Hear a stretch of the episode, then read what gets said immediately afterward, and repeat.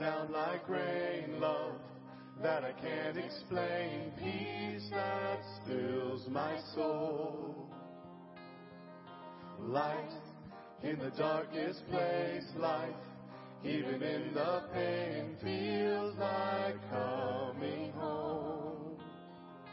Where the Spirit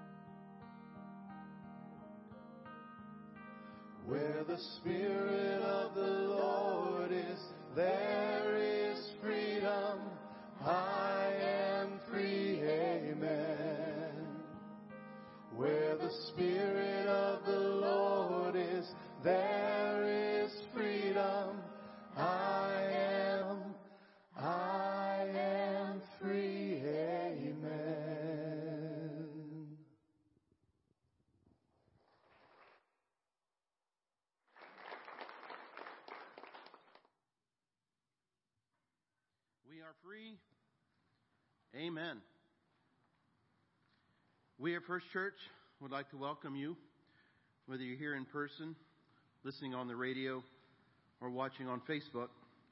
We are blessed that you are part of our service and hope that our music and singing is uplifting, our Bible study is revealing, and our prayers impactful.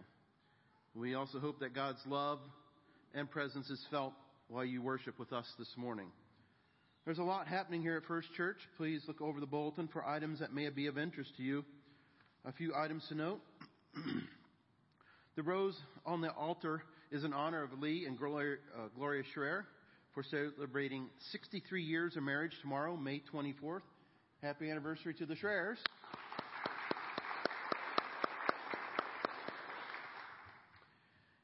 We extend our love and sympathy to the family of Dorothy Egan.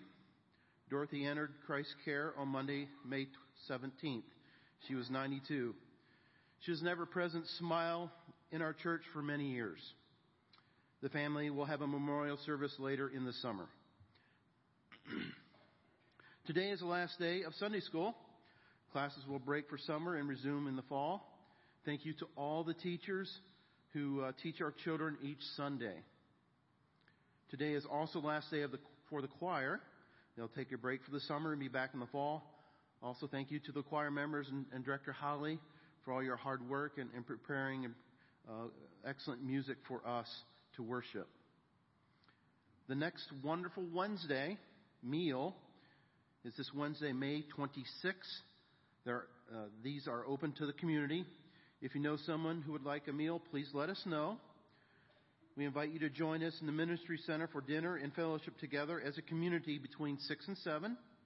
The menu for this uh, week is hamburgers, hot dogs, salads, chips, and cookies.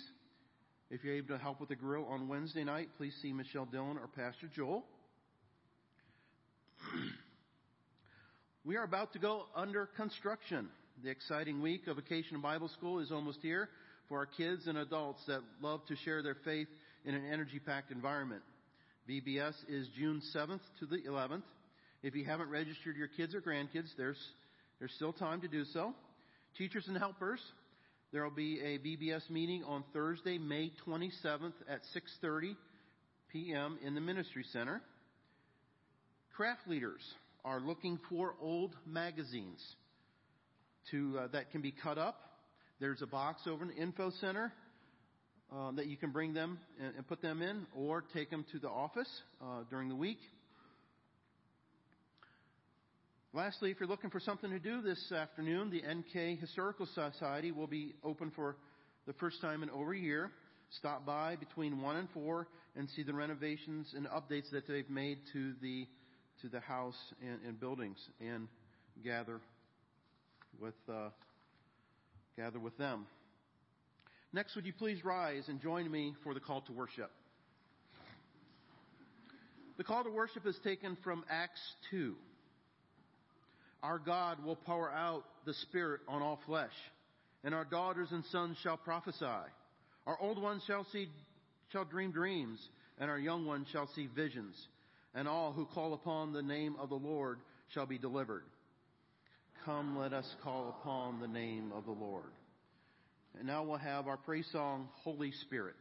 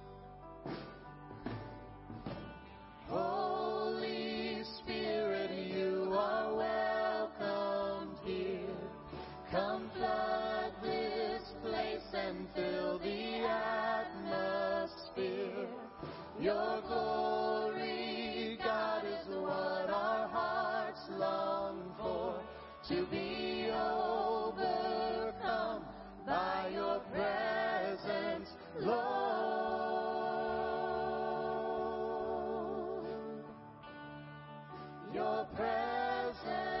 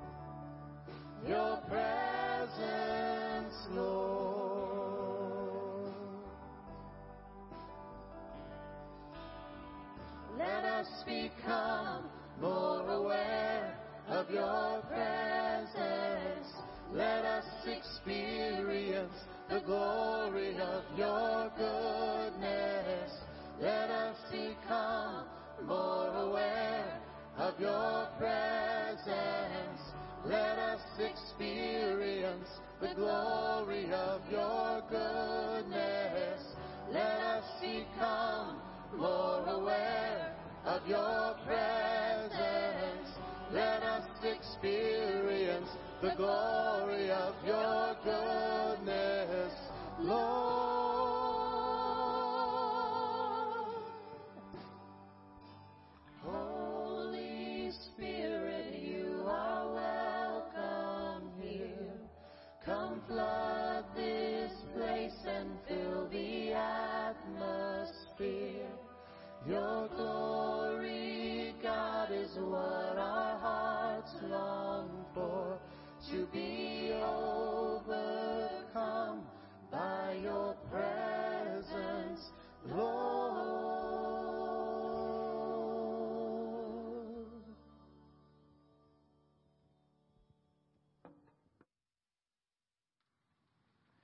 Now we can have those energy packed kiddos come up here for children's chat with Mrs. Lammers.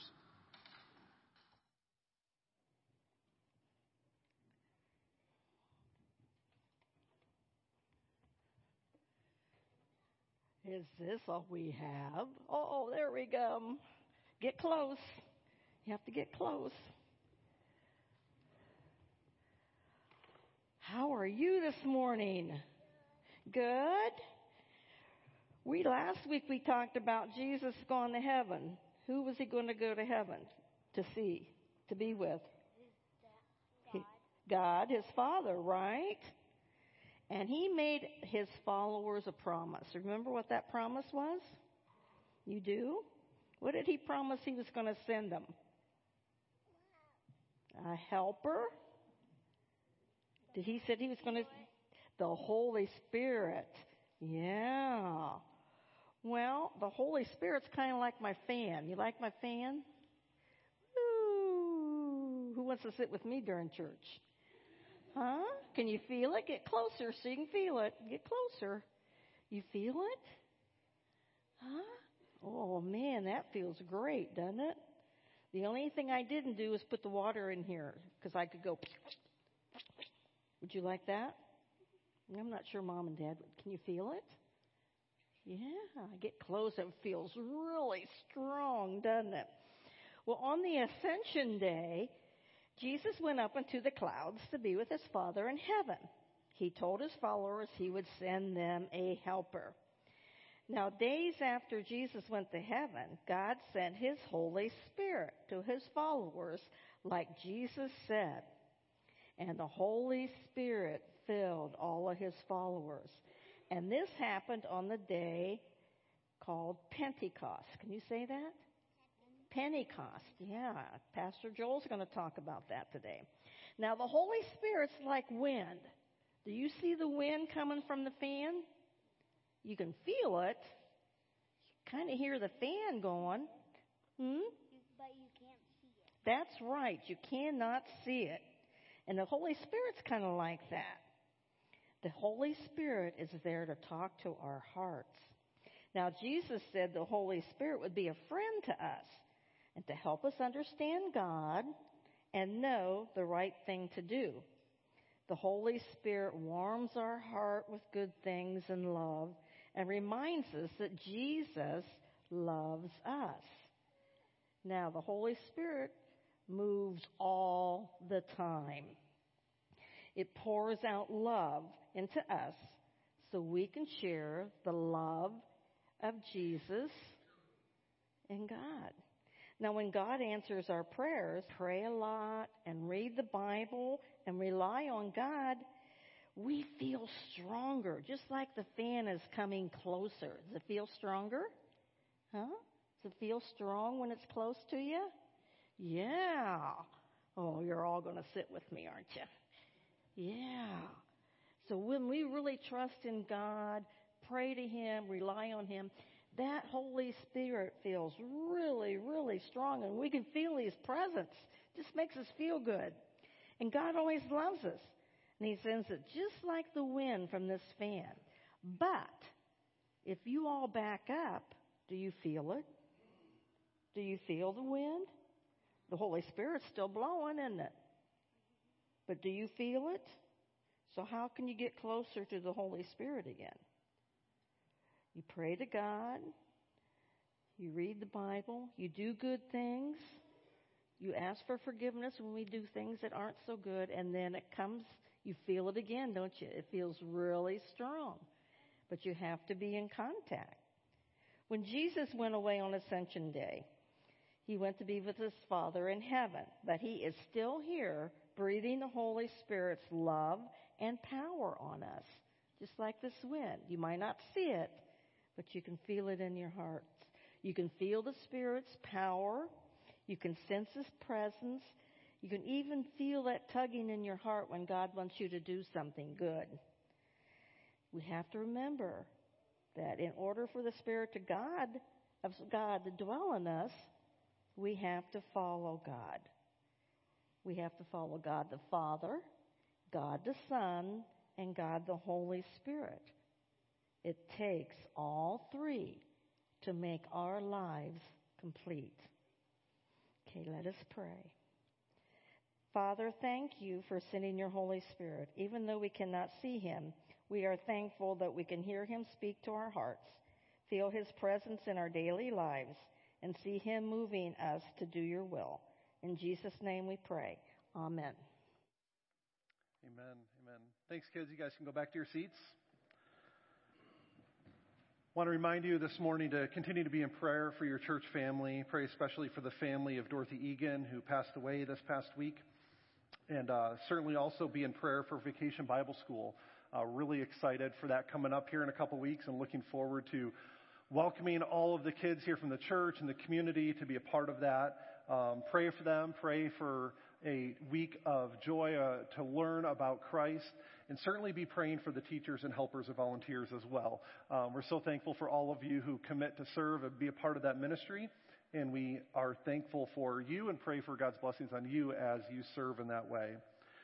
I also want to encourage you to be in prayer for Mark Bird. He is uh, the recipient of our designated offering this morning. Mark is a uh, serves with Revive Ohio, a ministry that spreads the gospel all across the state, which is a part of the greater Revive ministry all over this country. So, uh, the offering today, if you choose to give, will go towards the uh, Mark Bird, Revive Ohio and Mark Bird so that he can continue to serve the Lord in that way. And just to note, Mark will actually be with us here in a few weeks on Sunday, June 13th. He'll be here to give us an update on his ministry and also share the word that, this, that morning. So, I know many of you know Mark and looking forward to hearing from him personally here in a couple weeks. That being said, I want to invite the deacons to come forward to receive our morning offering and invite you to listen to the choir as they bless us with music.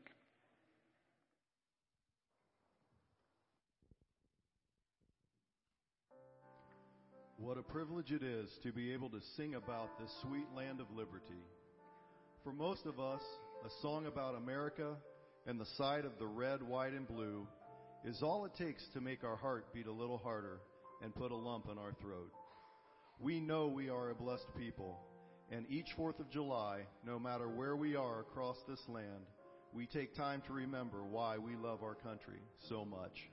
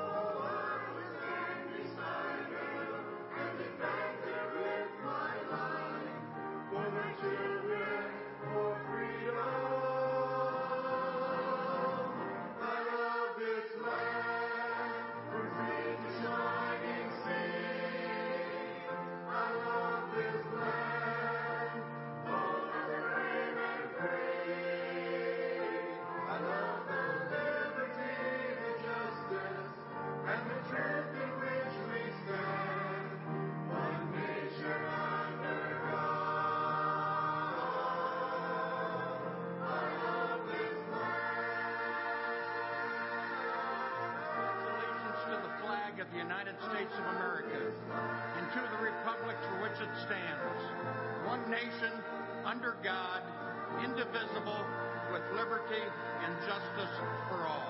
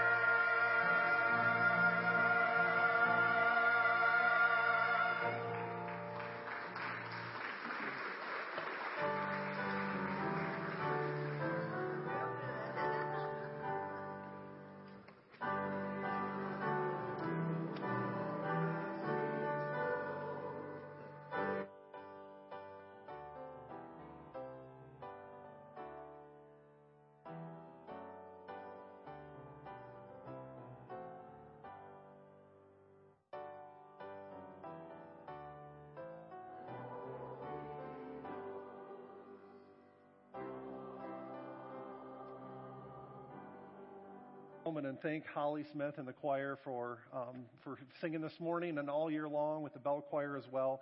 It's been a joy to have everyone back uh, after the pandemic and having to take a break from that for a while. It's been a joy to have the choir singing up front, bell choirs ringing on occasion. So thank you to Holly. Thank you to everybody that's been involved in that. Appreciate all you've done this last year and look forward to you guys coming back together in the fall. So thank you, choir.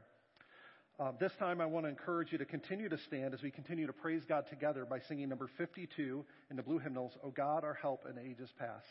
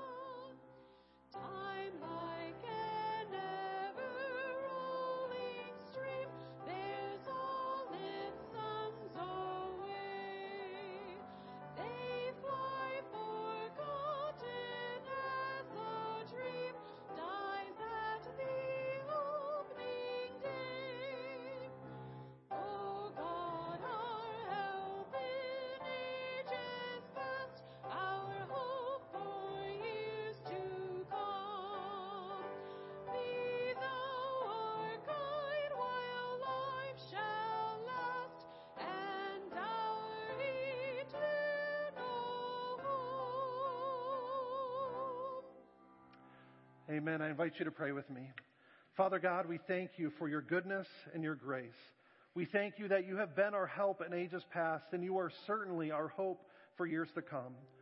Lord, a song like this reminds us of, of your faithfulness, and it reminds us that because you've been faithful in the past and you continue to be faithful in the present, we know, Lord God, that you'll be faithful to us and to your word and to your people in the future.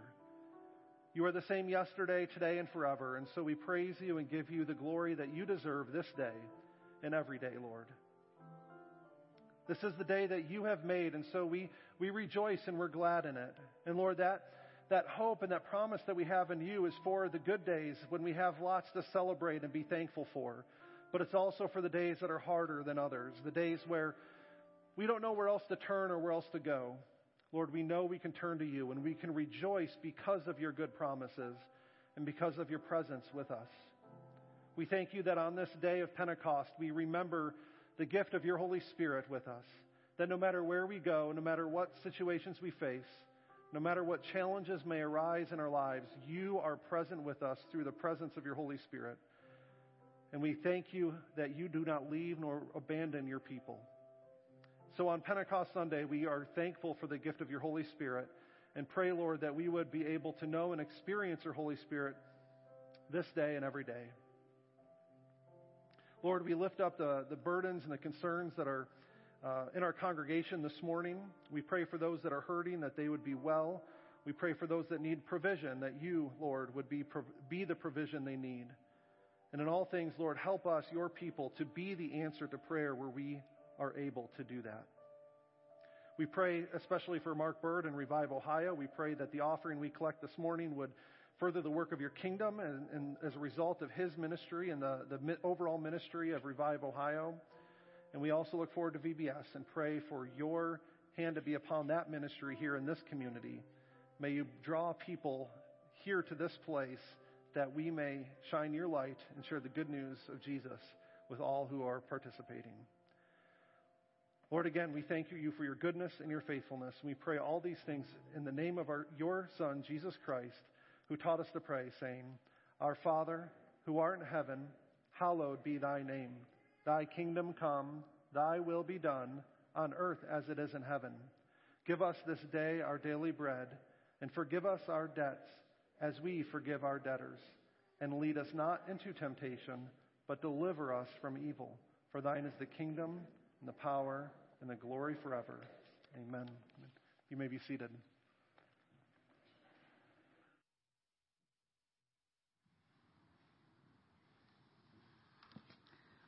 Today's scripture reading is John 15, starting at verse 26 through chapter 16, verse 11. When the advocate comes, whom I will send to you from the Father, the Spirit of truth who goes out from the Father, he will testify about me. And you also must testify, for you have been with me from the beginning. All this I have told you so that you will not fall away. They will put you out of the synagogue. In fact, the time is coming when anyone who kills you will think they are offering a service to God. They will do such things because they have not known the Father or me.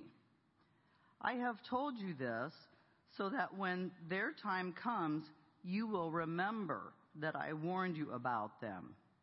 I did not tell you this from the beginning because I was with you, but now I am going to him who sent me. None of you asks me, Where are you going? Rather, you are filled with grief because I have said these things. But very truly I tell you, it is for your good that I am going away. Unless I go away, the advocate will not come to you. But if I go, I will send him to you. When he comes, he will prove the world to be in the wrong about sin and righteousness and judgment. About sin, because people do not believe in me. About righteousness, because I am going to the Father, where you can see me no longer, and about judgment, because the prince of this world now stands condemned.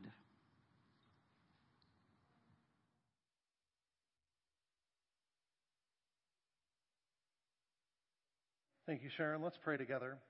Father God, I thank you for your word, and I thank you that we have an opportunity now as your people to open your word together, to study it, and to hear what you have to say to us through it.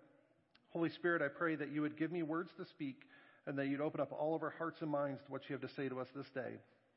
We pray these things in Christ's name. Amen.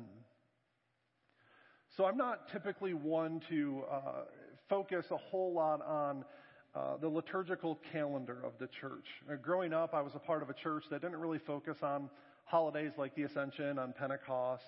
We didn't even really do a whole lot for Lent besides obviously approaching Easter Sunday and Holy Week and all of that. But it's been really joyful to be a more on the church calendar and on the holidays that come around. And today is another one of those holidays. It is the day of Pentecost. And it's really, if you want to think about it, it's a birthday. It's a birthday of the church. On Pentecost Sunday, back in Acts chapter 2, it was the day that the church was born. As I was thinking about that, I couldn't help but remember one of my first birthdays here in New Knoxville. Uh, I was, it was the first year I was here. Obviously, I guess you have a birthday every year, don't you? Uh, the first year I was here, I had turned 30. In fact, it was kind of a you know big deal to turn 30, enter a new decade.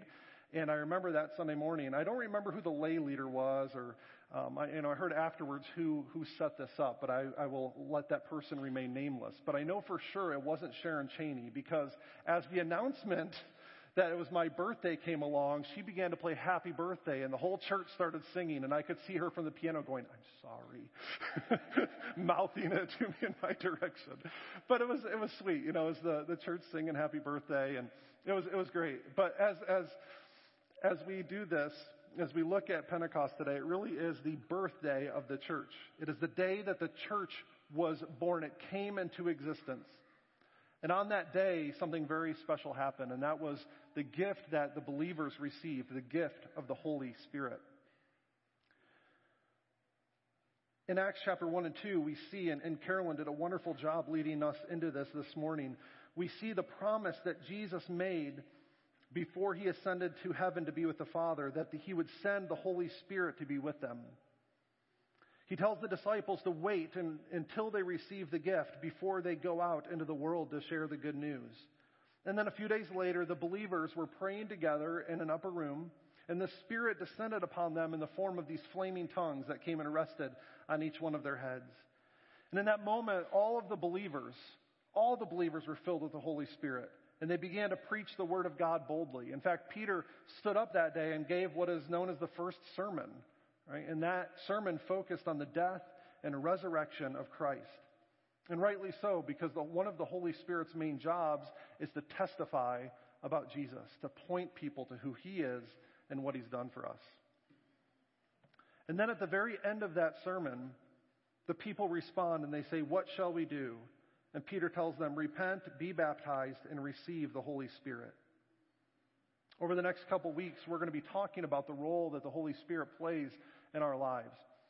And we're going to start today about the Holy Spirit's role in salvation.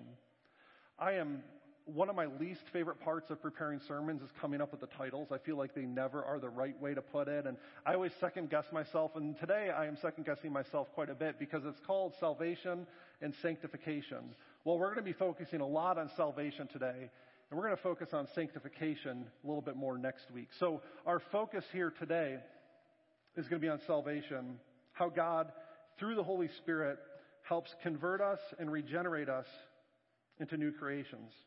Next week, we're going to talk more about the role the Holy Spirit plays in our lives as He helps guide us and teach us what it means to follow Christ.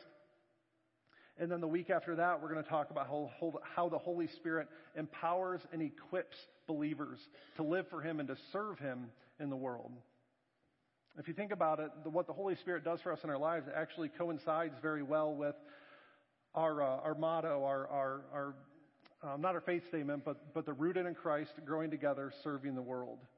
Right? He helps us to be rooted in Christ through, through helping us be saved and forgiven.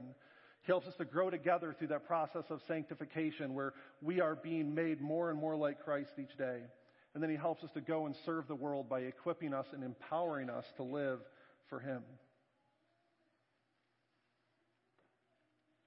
The Holy Spirit, then, is the gift that is given to all born again believers. It's the repeated testimony throughout the book of Acts.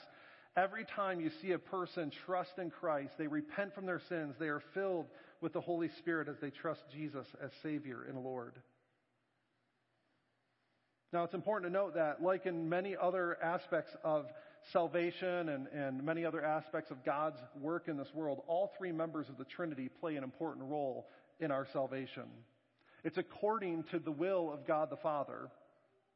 Salvation is achieved through the death and resurrection of God the Son, and it is applied then to the believer through God the Holy Spirit.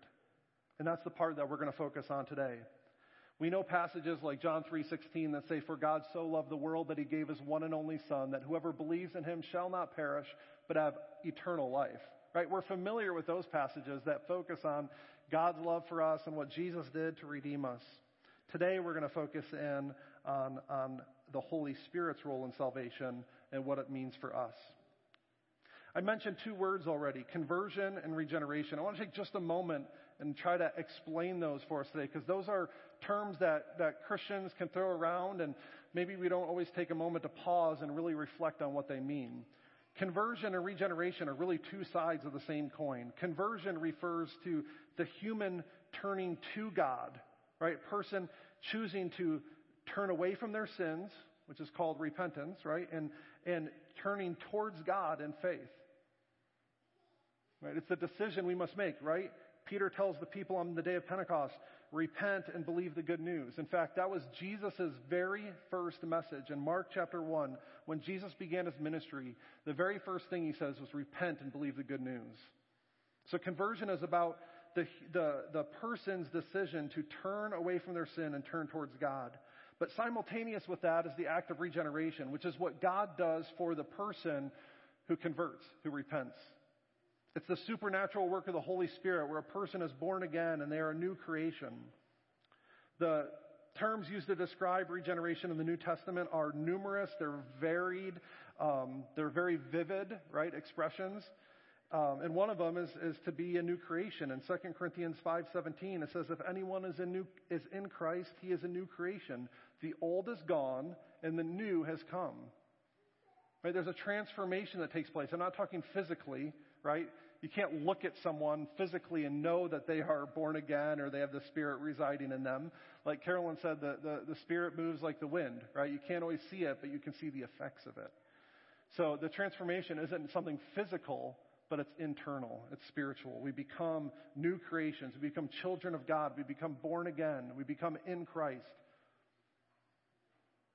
Scripture says that human beings apart from God are spiritually dead but we're made alive in Christ. That's what we talk about when we talk about regeneration. And so, this passage that Sharon read for us, we see the Holy Spirit's role in that. And this is Jesus talking to his disciples, and he tells them that he is going to go to the Father and he's going to send an advocate to be with us. That word advocate is translated a variety of ways, depending on which version of the Bible you have in front of you. You could see a variety of different terms. It could be translated counselor or helper or comforter. It li- it's hard to translate because it literally means one who is called alongside. One who is called alongside the believer. That's the Holy Spirit's role, to be present with us in life no matter what we face. God gives us His Spirit to be present with us, and He is the Spirit of truth who will testify about Jesus. And we'll see in just a moment how the Spirit testifies but first, we need to make sure that we are all on the same page and know what the presence of the Holy Spirit does not mean for us. Because Jesus, in, at the end of chapter 15, says, I'm going to send an advocate to be with you. And he's going to testify. He's the Spirit of truth. The Father and I are sending him to be there. But then he opens chapter 16 with a few verses that remind the disciples of the challenge that they will face in this world. So we need to remember that the Holy Spirit and His presence in our lives does not guarantee peace and prosperity for us. The road ahead is going to be very difficult for them. And it's important to understand the context of when and where Jesus is telling His disciples this. In John 16, Jesus is with His disciples in the upper room. They had just shared the Last Supper together. Jesus had just knelt down and washed their feet. We see that in John 13. And then for the preceding chapters in 14, 15, 16, and 17, Jesus is teaching his disciples right there in the upper room.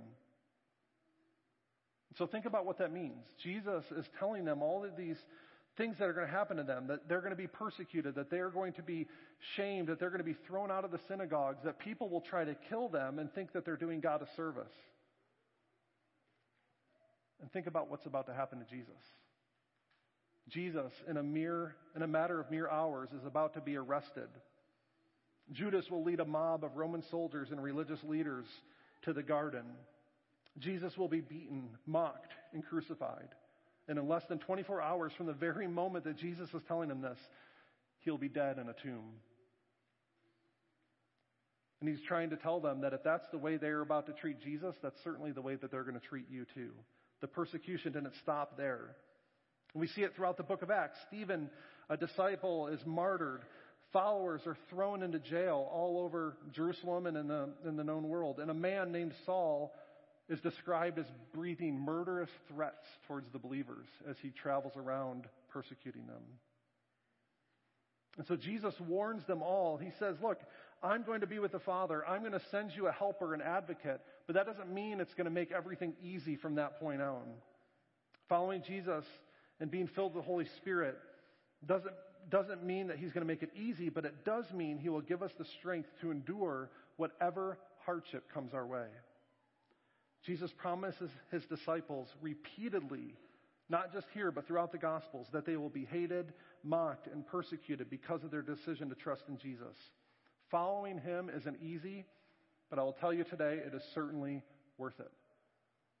Following Him is not easy, but it is worth it.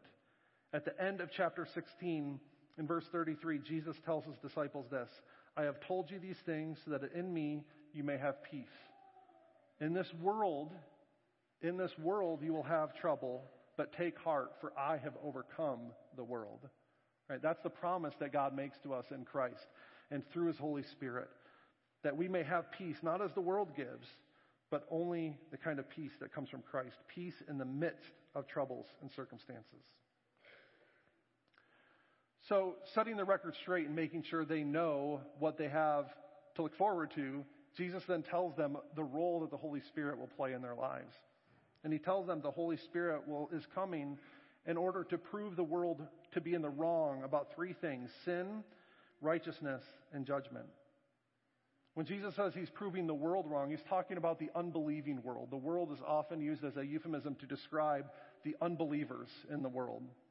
And so he's saying one of the, Holy Spirit's roles is to come and to prove unbelievers, to prove the world to be wrong in these things. Another way to put that is to convict them about sin, righteousness, and judgment. Why do people need to be convicted? Why do they need to be proven to be in the wrong? Because unbelievers are spiritually blind, unaware of their sin and need for salvation. We see that in 2 Corinthians chapter 4 verse 4. If you're apart from Christ, you're blinded. Right? You don't, you can't see your own sin. It's like we have a giant blind spot and you're just unaware of it. Or even if you are, are aware of your sin, there's no, no desire, no need to change. And so the Holy Spirit's role is to, to convict or to convince the world about these things. Now it's important to note there's a difference between conviction and condemnation. It may seem like I'm I'm splitting hairs here, but hear me out. Conviction is from the Holy Spirit. And conviction leads to repentance or, or you know, and, and turning back to God. That's ultimately the goal in this whole process. And the Holy Spirit convicts us so that we may repent and turn to God and be saved. Condemnation, on the other hand, is from the enemy. Condemnation says, you're not good enough. You've messed up too much. You've, you've sinned too often and too and too big, right? You you are worthless. You see the difference there? One leads to repentance. One leads to reconciliation and redemption. The other only leads to shame and guilt and driving you further from the Lord. But here what Paul says in Romans 8 1, he says, Therefore, there is no condemnation for those who are in Christ Jesus. In other words, if you're in Christ, there is nothing to fear. There is no condemnation. Sin has been forgiven and you are redeemed, which means you have nothing to worry about. Those whispers of shame and guilt, right? that, that try to turn you away from God and, and run from Him, those are whispers from the enemy, and they need to be ignored. But the Holy Spirit convicts us so that we may recognize our need for Christ and turn to Him. The Spirit leads to freedom in Christ. So let's talk about those three things. How does the Spirit do that? How does He convict us of our, about sin, righteousness, and judgment? Well, first, we need to see that the Holy Spirit helps us to understand sin for what it truly is. Right? He says here, Jesus says here that, that ultimately sin is, is not believing in Jesus. Right? There's a lot of ways that that works itself out in a person's life, but the absolute bottom root of sin is rejecting Jesus as Savior and Lord. Right? Not following Him as, as the ruler and sustainer of this universe. Right? As the one who laid down His life for us. That is at the root of all sin. Now, we approach sin in a, in a variety of different ways, right? The world, I should say, the world approaches sin in a variety of different ways. Some don't believe in it at all. Some say sin is just an old, archaic concept that doesn't need to be talked about anymore. That there is no such thing as sin. There's no such thing as right and wrong. There's no such thing as good or bad, right? Everybody just does what they want to do, and as long as they're not bothering anybody else, they're free to do that that ignores the reality of sin in this world. Some people approach sin as something that only applies to other people, right? I've got it all figured out, but you need to go talk to those people, right? About their sin. Or we, if, even if we are aware of our own sin, right, we think that God grades on a curve and we're not as bad as them, so then we don't have to worry about it. They're the ones that need to get their act together. The third way that we sometimes approach sin is that we take it and, and don't don't take this out of context, but we almost take it too seriously. And what I mean by that is we allow the weight and guilt of our sin to then drive us away from Christ, that we think that we need to fix it ourselves. That our sin is something that we need to then pay back. And we need to earn our way into God's love and salvation. So we allow the weight and the guilt of sin to, to burden us so much that we don't recognize and see the free gift of salvation in Christ. So, what is the truth about sin? Well, the truth that the Holy Spirit reveals to our lot and to our hearts and our minds is that we are all sinners in need of a Savior. Romans 3:23 says all have sinned and fallen short of the glory of God. Right? That word all is very important. That includes every single one of us including myself, right? We are all sinners in need of a savior. And scripture makes that point over and over and over again. And so, in order to experience God's grace, we, ought, we need to start by recognizing our own sin in our lives. People need to be aware of their sin in order to repent. Right? If we don't believe sin exists or we don't think it's affected us, then we have nothing to repent from. We have nothing to confess. And therefore, no need to receive Jesus as Savior and Lord. So that's what the right understanding about sin. It opens up our blind eyes so that we can see sin for what it truly is, not to condemn us, but to convict us, so that the Holy Spirit can do His work and bring us to repentance. So the Holy Spirit helps us understand sin for what it is, but it also help, He also helps us understand righteousness. And this is important because Jesus is the only righteous one. I said already, one of our misunderstandings about sin is that we think we can fix it ourselves. That sin is a problem that we need to, we need to get right before we come to God, that we need to pull ourselves up by our bootstraps before it's too late. But if it were up to us, we'd fail miserably. Right? Righteousness has two basic meanings. One, it can mean right standing before God. In other words, being declared innocent. And for example, uh, like in a court of law. Righteousness can also mean doing the right thing, which is like an ongoing process. But neither of those we can, can we achieve on our own. There is no way we can be declared righteous before God because we're all guilty of sin. That's what we talk, talked about already. And certainly none of us are always going to be doing the right thing because you and I both know that we make mistakes way too often right? Whether it's in thought, word, or deed, whether it's things we've done or left undone, none of us are perfect. So we need a righteousness that comes from somewhere else. We need a righteousness that's not our own. We need a righteousness that is applied that is, that is earned by Christ and applied to us through the work of the Holy Spirit. I want to read Paul's words to you from Philippians chapter 3. Paul had a lot to brag about. From a worldly perspective, he had earned a lot. But he says this in Philippians 3, beginning of verse 4. He says, Though I myself have reasons for such confidence, if someone else thinks they have reasons to put confidence in the flesh, I have more. Circumcised on the eighth day of the people of Israel, of the tribe of Benjamin, Hebrew of Hebrews, in regards to the law, a Pharisee. As for zeal, persecuting the church. As for righteousness based on the law, faultless. But Whatever were gains to me, I now consider loss for the sake of Christ. What is more, I consider everything a loss because of the surpassing worth of knowing Christ Jesus my Lord, for whose sake I face death. Excuse me, I lost my place. For whose sake I have lost all things. I consider them garbage, for I, that I may gain Christ and be found in him, not having a righteousness of my own that comes from the law, but that which is through faith in Christ. This righteousness that comes from God on the basis of faith. I want to know Christ, yes, know the power of his resurrection and participation in his sufferings, becoming like him in his death, and so somehow attaining to the resurrection from the dead.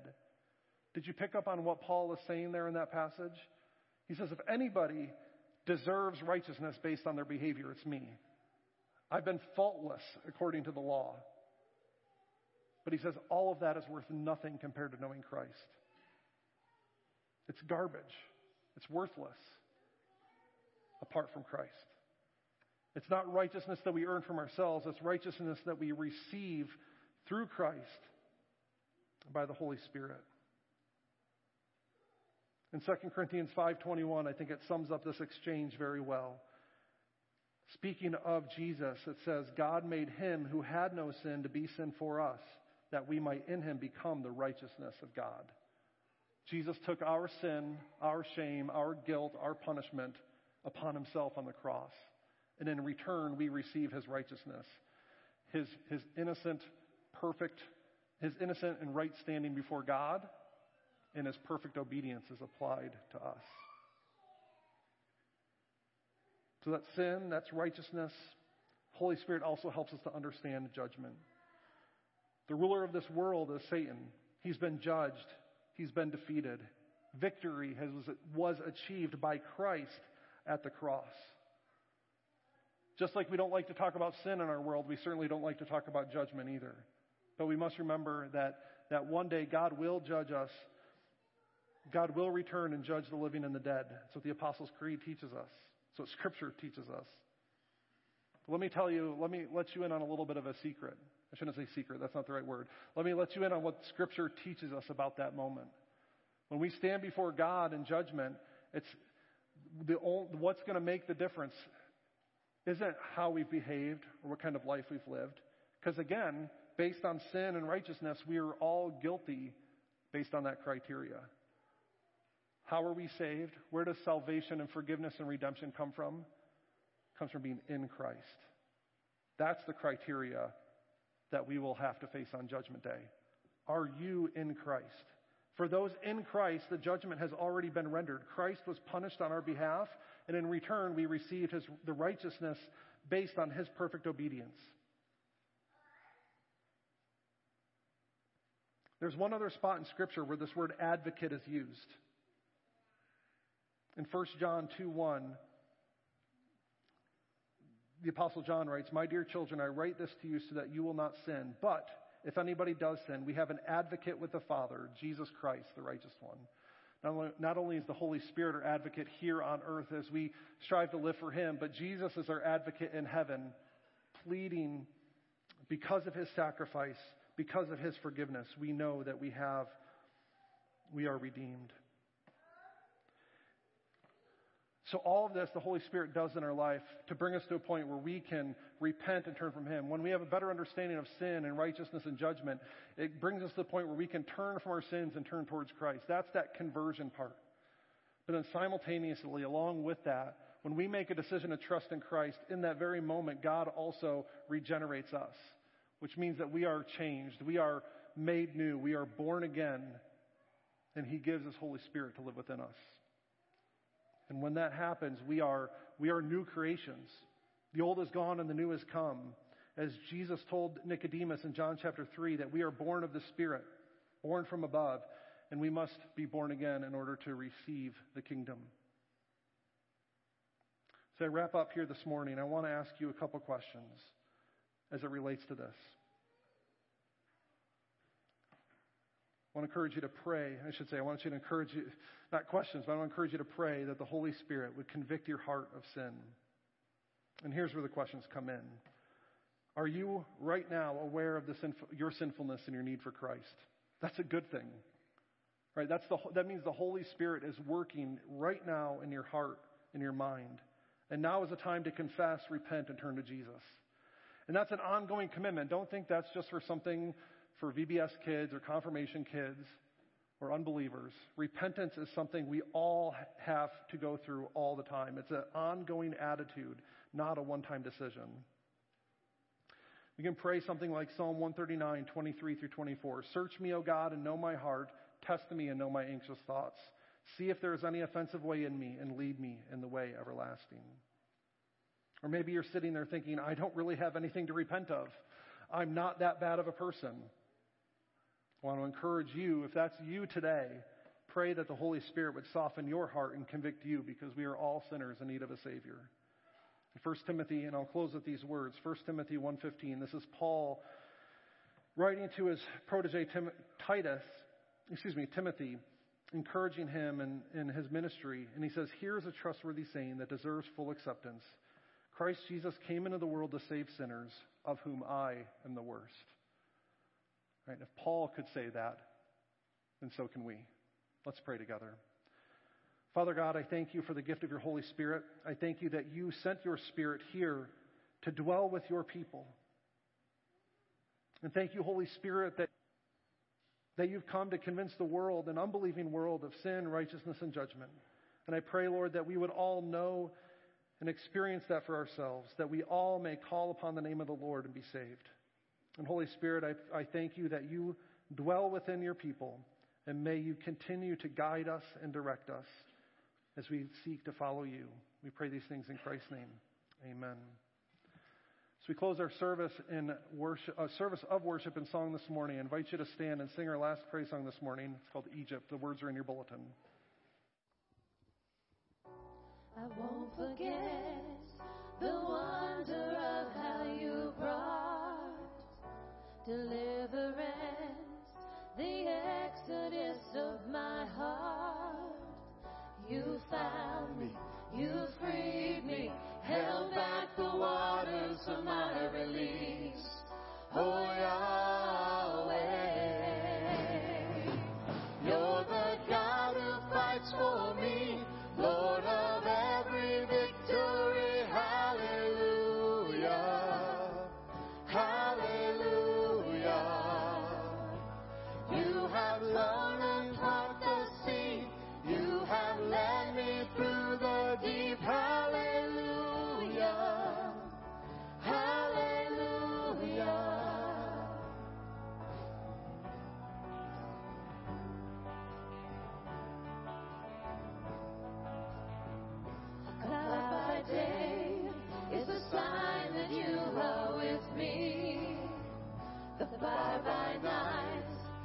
guiding light to my feet. You found me, you freed me, held back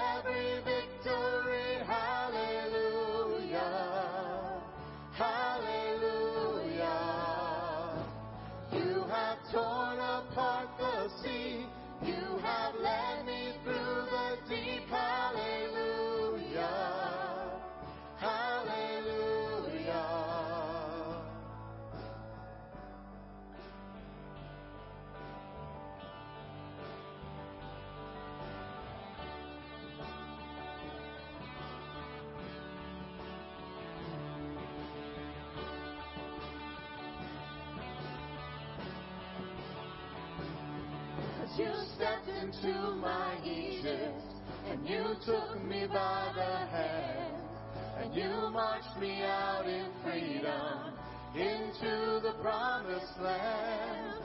Now I will not forget you, God. I'll sing of all you've done.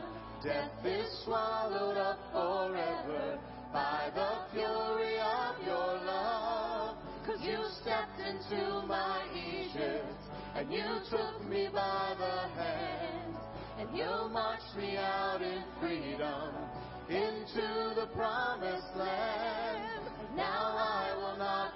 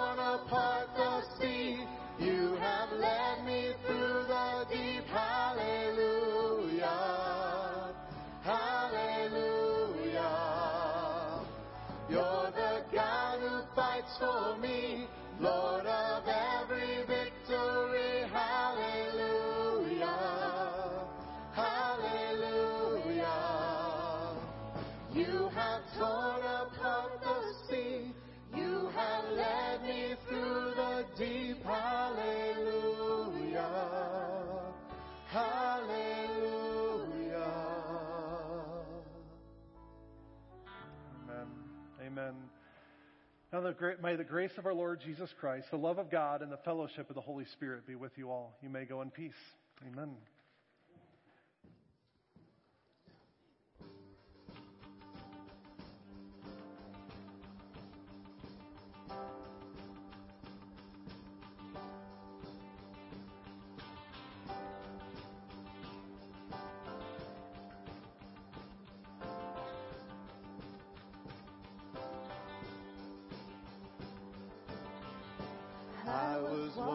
The wayside, lost on a lonely road.